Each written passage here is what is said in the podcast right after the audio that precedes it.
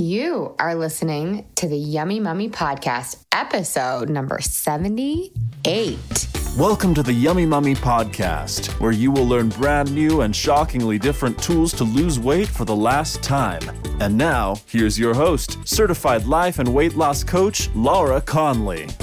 All right, Yummy Mummies, let's dive right in. I am excited to bring you this episode. We are covering Atomic Habits by James Clear. But before we dive in, let's hear a client comment. This one brought me to tears from my client, Bonnie she posted in our Slack group and she said 137 new low in goal range I set for myself in January for May 27th and down 30 pounds since October. Oh my God, congratulations, Bonnie. She says, I had tears in my eyes as I looked at the scale, but not just for the number. The tears were because to get to this place, I learned so much about myself my thoughts, the impact of mindset, how to step into my future self, how to have my own back, and how to lean on and find inspiration in others. Immense gratitude to Laura Conley for this program and everyone who I've been with on this journey. I can't be live on the calls often, but I watch and relate so much to all of your coaching.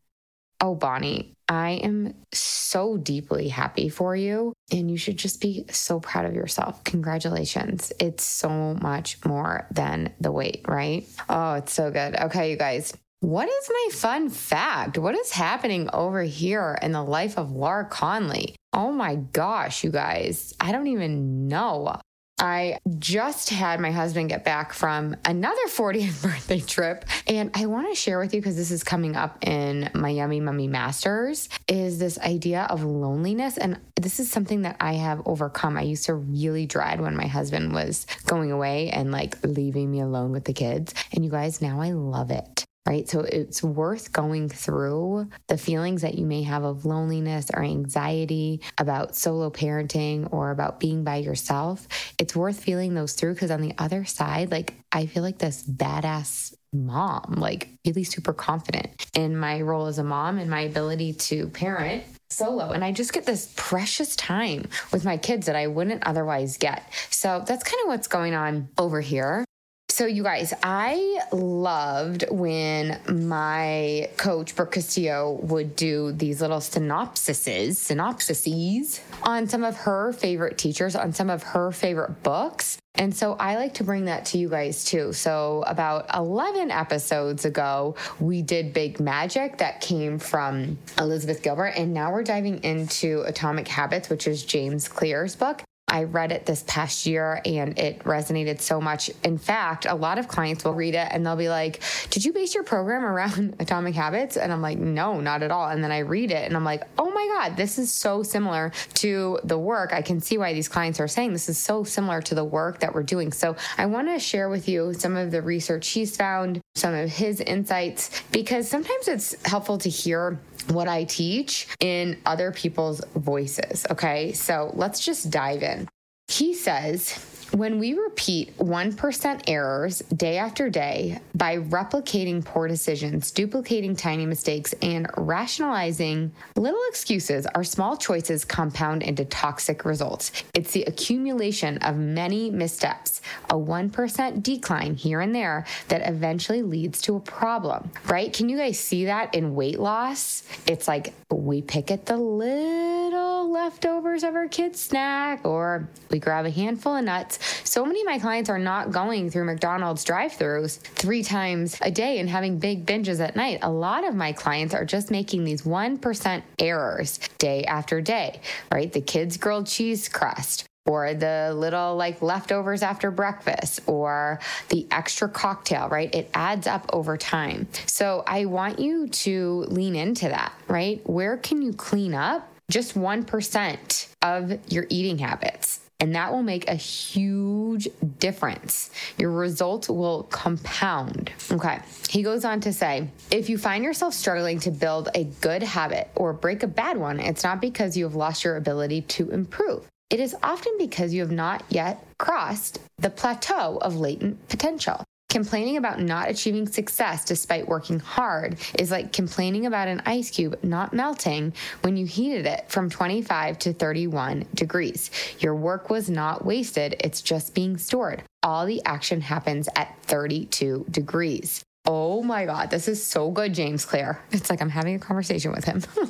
because so many of my clients, especially because I teach you guys the fastest way to lose weight for the last time is to do it quote unquote slowly. I teach my clients the fastest way to lose weight for the last time is to let it be quote unquote slow, right? So my clients aren't going to lose 10 pounds in the first week and they're going to be like, ah, right? You have to keep going because the next day might be the day that you break through, right? The next day might be the day that you get to 32 degrees. I thought that was so good. He goes on to say about that point, we often expect progress to be linear at the very least, we hope it will come quickly. In reality, the results of our efforts are often delayed. It is not until months or years later that we realize the true value of the previous work we have done. This can result in a valley of disappointment. It's so funny he calls it the valley of disappointment because I call it the river of misery, where people feel discouraged after putting in weeks or months of hard work without experiencing any results. However, this work was not wasted, it was simply being stored. It is not until much later that the full value of previous efforts is revealed. I see this all the time. My clients will follow their protocols, their yummy mummy maps to the T for like two weeks and they might not lose weight. And then on the 15th day, they'll drop five pounds or they won't lose for four days in a row and then they'll lose two and a half pounds, right? It's so fascinating to watch. So be willing to be in that river of misery, or as James Clear calls the valley of disappointment, knowing that on the other side are your results, right? And when you throw in the towel because you don't see the results, then you throw it all away. Such a waste. So keep going. He says, ultimately, it is your commitment to the process that will determine your progress right? This is why inside the Yummy Mummy experience, I have my clients do a 30 day challenge of honoring their yummy mummy maps, of honoring their protocols. Can you guys see why? Because I kind of want them to set their goal of the number on the scale aside and just worry about the process. Because if they can just honor their protocol or their yummy mummy map every day, day in and day out, or let's say 27 of the 30 days or whatever it ends up being, that's going to give them the progress. That's going to ultimately give them that number on the scale. The number on the scale just ends up being a byproduct. It's totally fascinating. I love this. I feel like I'm having book club with you guys. It's so fun. Okay, the next point I want to share with you is he says the ultimate form of intrinsic motivation is when a habit becomes part of your identity. It's one thing to say, I'm the type of person who wants this. It's something very different to say, I'm the type of person who is this, right? So I want you guys, and this is exactly what I teach my clients, I want you guys to start adopting the identity of a healthy person, of someone who has lost weight for the last time. We spend weeks inside the Yummy Mummy experience, creating, relating, becoming our future selves, right? So he gives examples. He says, the goal is not to read a book, the goal is to become a reader. The goal is not to run a marathon, the goal is to become a runner. The goal is not to learn an instrument, the goal is to become a musician, right? And so you could say the goal is not to lose 10 pounds, the goal is not to lose 75 pounds. The goal is to become somebody who has lost weight for the last time. The goal is to become someone who is confident and light and free, right? Can you guys see that? The goal is to become somebody who lives and breathes at their natural weight this is in accordance with becoming your future self, right? And like really adopting the identity of your future self. He says, once you have a handle on the type of person you want to be, you can begin taking small steps to reinforce your desired identity. I have a friend who lost over 100 pounds by asking herself, What would a healthy person do? All day long, she would use this question as a guide. Would a healthy person walk or take a cab? Would a healthy person order a burrito or a salad? She figured if she acted like a healthy person long enough, eventually she would become that person. She was right. Oh, yes. That is exactly what we do. That's why it's not enough just to create or relate to your future self. I want you guys becoming her. Like you're a method actress. Really, like people be like, that sounds like faking it till you make it. I'm like, yeah, it kind of is, but then you've made it. He goes on to talk about cravings. He says cravings are the second step and they are the motivational force behind every habit. Without some level of motivation or desire, without craving a change, we have no reason to act. What you crave is not the habit itself, but the change in state it delivers. You do not crave smoking a cigarette. You crave the feeling of relief it provides. You are not motivated by brushing your teeth, but rather by the feeling of a clean mouth. You do not want to turn on the television. You want to be entertained. Every craving is linked to a desire to change your internal state. This is an important point that we will discuss later in detail, except for you and I are going to discuss it right now. This is when I say to you guys, I'm like, we are all emotional eaters. Even if you do not think you are an emotional eater, be willing to explore the possibility that you are because you may free yourself from unnecessary eating and then you may free yourself from some extra pounds that you're carrying around, right? So every craving for the chocolate covered almonds or the veggie puffs or the ice cream or whatever it is, it's linked to a desire to change your internal state. It's linked to wanting to feel a certain way. So, what are you trying to solve by eating, right? Are you trying to solve your stress? Are you trying to give yourself a little hit? What are you actually trying to do? And will food really solve that at a deep level? Will food really solve that for you in the long run? Most likely the answer is no. Most likely is if you can find what's behind the craving, you can find out how to actually solve what it is that you want deep down and lose weight. Isn't that so interesting? I love that. I love the way he puts that too. Okay, moving on. He goes on to say, being specific about what you want and how you will achieve it helps you say no to things that derail progress, distract your attention, and pull you off course. We often say yes to little requests because we are not clear enough about what we need to be doing instead. When your dreams are vague, it's easy to rationalize little exceptions all day long and never get around to the specific things you need to do to succeed.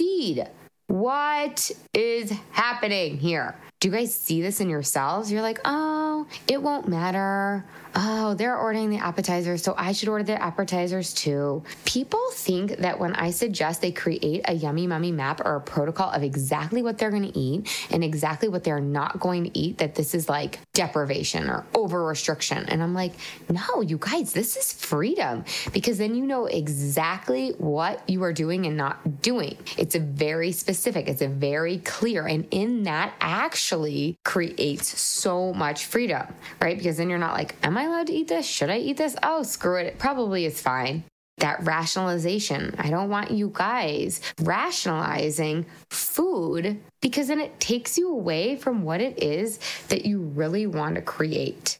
Okay, what do we want to talk about next? This is what he says humans are also prone to fall for exaggerated versions of reality. Junk food, for example, drives our reward systems into a frenzy. After spending hundreds of thousands of years hunting and foraging for food in the wild, the human brain has evolved. Oh my God, I talk about this all the time. Has evolved to place a high value on salt, sugar, and fat. Such foods are often calorie dense, and they were quite rare when our ancient ancestors roaming the savannah. When you don't know where your next meal is coming from, eating as much as possible is an excellent strategy for survival.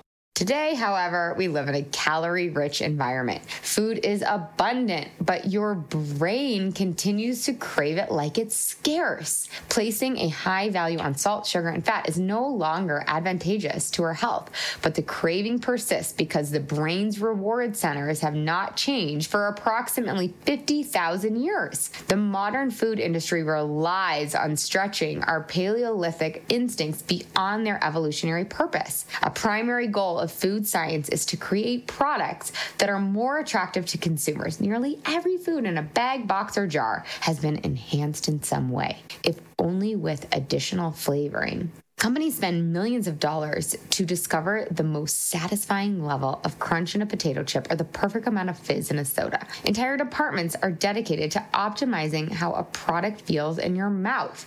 French fries, for example, are a potent combination golden brown and crunchy on the outside, light and smooth on the inside. Oh my God, can you guys see how we are up against a huge hurdle? We have got are primitive brains that have not evolved for 50,000 years, according to James Clear's research, right? And we have the food industry. It's like a double whammy because your brain wants that hit of dopamine and your brain gets that hit of dopamine. It gets a big hit of dopamine when you eat something that is full of sugar or fat or salt or the perfect combination of the three. So it makes perfect sense. You don't have to make yourself wrong for wanting french fries. They are designed for you to want them and your lower brain wants them. So that's why we have to really strengthen our higher brain significantly to, again, decide ahead of time what it is we're doing and not doing, and then continue to work on forming the habits that support our future self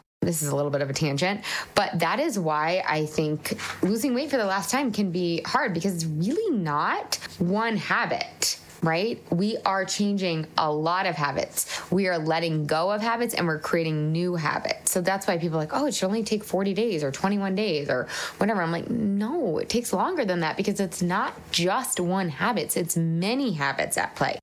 Oh, I bet you guys are going to be able to see yourself in this excerpt. He says, The normal behavior of the tribe often overpowers the desired behavior of the individual. For example, one study found that when a chimpanzee learns an effective way to crack nuts open as a member of one group and then switches to a new group that uses a less effective strategy, it will avoid using the superior nut cracking method just to blend in with the rest of the chimps. Humans are similar. There is tremendous internal pressure to comply with the norms of the group. The reward of being accepted is often greater than the reward of winning an argument, looking smart, or finding truth. Most days, we'd rather be wrong with the crowd than be right by ourselves. The human mind knows how to get along with others, it wants to get along with others. This is our natural mode. You can override it. You can choose to ignore the group or to stop caring what other people think, but it takes work. Running against the grain of your culture requires extra effort. When changing your habits means challenging the tribe, it changes unattractive. When changing your habits means fitting in with a tribe, this is very attractive. This is why, you guys, we do weight loss in a group because I want you guys to have a tribe where changing your habits around food and your bodies is very attractive. And many of us are currently in tribes, right? Our culture, our family systems, our friend groups, where the tribe says overeat, overdrink, and if you don't, we're going to be disappointed and we're going to food shame you, right? So you have to be willing to go against the norm of the group, right? You have to be willing to disappoint people. Now, the good thing is we don't actually live in tribes. Like the tribe can't actually oust you. It can't actually reject you and kick you out. The reason why we want to stay in these tribes and we care so much about what other people think and we care so much about getting along is because of our primitive brains. Our primitive brains tell us if we don't get along, then we're going to get kicked out of the tribe and then we're going to die. Right? So you can see, no wonder it's so hard. It makes sense. Again, me sharing all of this with you I'm hoping in me sharing this with all of you, I'm hoping that I'm helping you to understand your brain. I'm helping, and James Clear too is helping you to understand you're not wrong or bad, right, for overeating in social situations or for picking at the grilled cheese crust, right? You're just a normal human. And when we can understand our normal humanness, we can start to hack it. We can start to overcome it so that we can create what we want. Okay. James Clear goes on to say, in the beginning, a habit requires a good deal of effort and concentration to perform. After a few repetitions, it gets easier, but still requires some conscious attention. With enough practice, the habit becomes more automatic than conscious. Beyond this threshold, the habit line, the behavior can be done more or less without thinking. A new habit has been formed. And this is why I always tell you guys, and you guys never believe me. It's so funny, but I'm like, you know how you automatically eat the grilled cheese crust, or you automatically eat the cupcake, or you automatically have the appetizer, whatever you're doing right now that's automatic in terms of keeping you where you are with your weight, you can create that same default default setting in the opposite way, in a way that serves you, right? So when you are creating these new habits, you automatically are eating the grilled cheese crust and then you get super conscious. You watch yourself eat it, you watch yourself see it, you don't eat it right? And then you don't even see it. You just naturally, automatically do not eat the grilled cheese crust or fill in the blank food. Okay. He goes on to say one of the most common questions I hear is how long does it take to build a new habit? But what people really should be asking is how many does it take to form a new habit? That is, how many repetitions are required to make a habit automatic? Right? And this is exactly what I teach you guys. And you guys can go back to the podcast on allow power. This is exactly what I teach you with allow power. This is you practicing allowing in an urge for food without answering it. And the more you practice it, the more you decondition your over desire for food. So it's about how many times. That's why I want you to try to collect a hundred urges for food that you don't answer by eating right? And then you will literally decondition it and you will make you not eating the cupcake automatic, which is just one less thing you don't even have to worry about. You don't have to spend your mental energy talking yourself through the cupcake. That is pure freaking freedom. I love it. Okay, you guys. James Clear says behavioral economists refer to this tendency as time inconsistency. That is, the way your brain evaluates rewards is inconsistent across time. You value the present more than the future.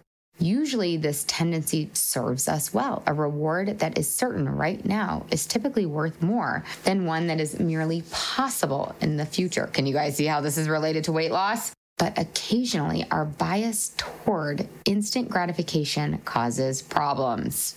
Why would someone smoke if they know it increases their risk of lung cancer? Why would someone overeat when they know it increases their risk of obesity? Why would someone have unsafe sex if they know it can result in sexually transmitted diseases? Once you understand how the brain prioritizes rewards, the answers become clear. The consequences of bad habits are delayed while the rewards are immediate. Smoking might kill you in 10 years, but it reduces stress and eases your nicotine cravings now. Overeating is harmful in the long run, but appetizing in the moment. Sex, safe or not, provides pleasure right away. Disease and infection won't show up for days or weeks or even years. Every habit produces multiple outcomes across time. Put another way, the cost of your good habits are in the present. The cost of your bad habits are in the future. The brain's tendency to prioritize the present moment means you can't rely on good intentions. When you make a plan to lose weight, write a book, or learn a language, you are actually making plans for your future self. Right, you guys? Oh, it's so good. So, can you see how your brain does that? Your brain's like, Ugh, who cares? It's just one. It's fine because it wants to eat the cupcake because it thinks that that reward of eating the cupcake is going to be better than you having lost weight for the last time, right? And you got to ask yourself, what is better?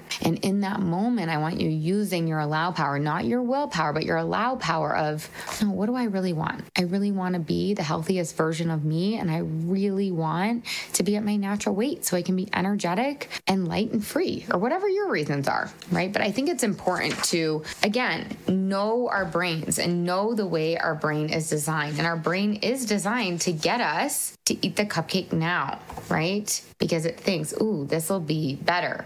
But it's not. We know that. Okay, I have a couple more topics I want to share with you guys from this book.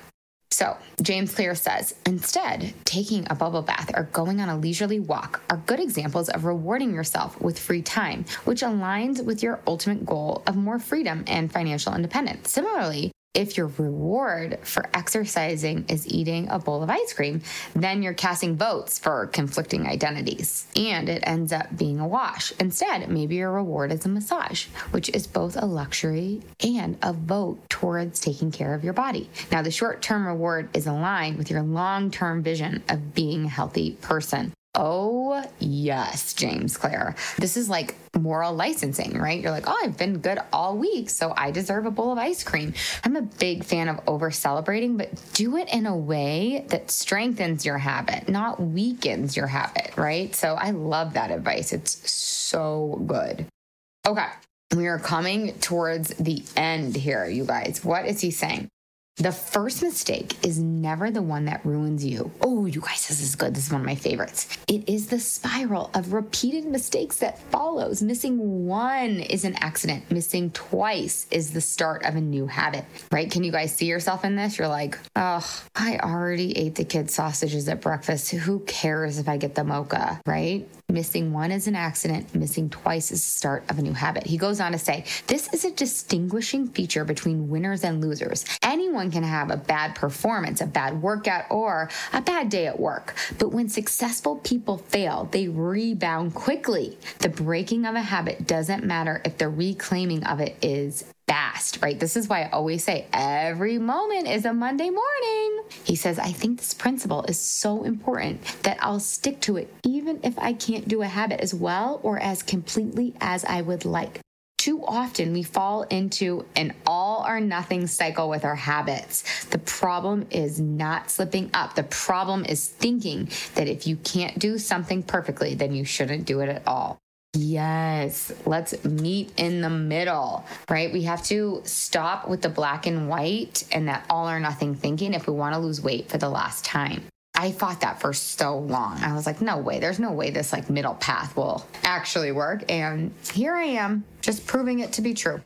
Okay, this is one of my absolute favorites. I talk about this with my clients all the time. He goes on to tell a story. After my baseball career ended, I was looking for a new sport. I joined a weightlifting team, and one day an elite coach visited our gym. He had worked with thousands of athletes during his long career, including a few Olympians. I introduced myself, and we began talking about the process of improvement. What's the difference between the best athletes and everyone else? I asked. What do the really successful people do that most don't? He mentioned the factors you might expect genetics, luck, talent, but then he said something I wasn't expecting. At some point, it comes down to who can handle the boredom of training every day, doing the same lifts over and over and over. His answer surprised me because it's a different way of thinking about work ethic people talk about getting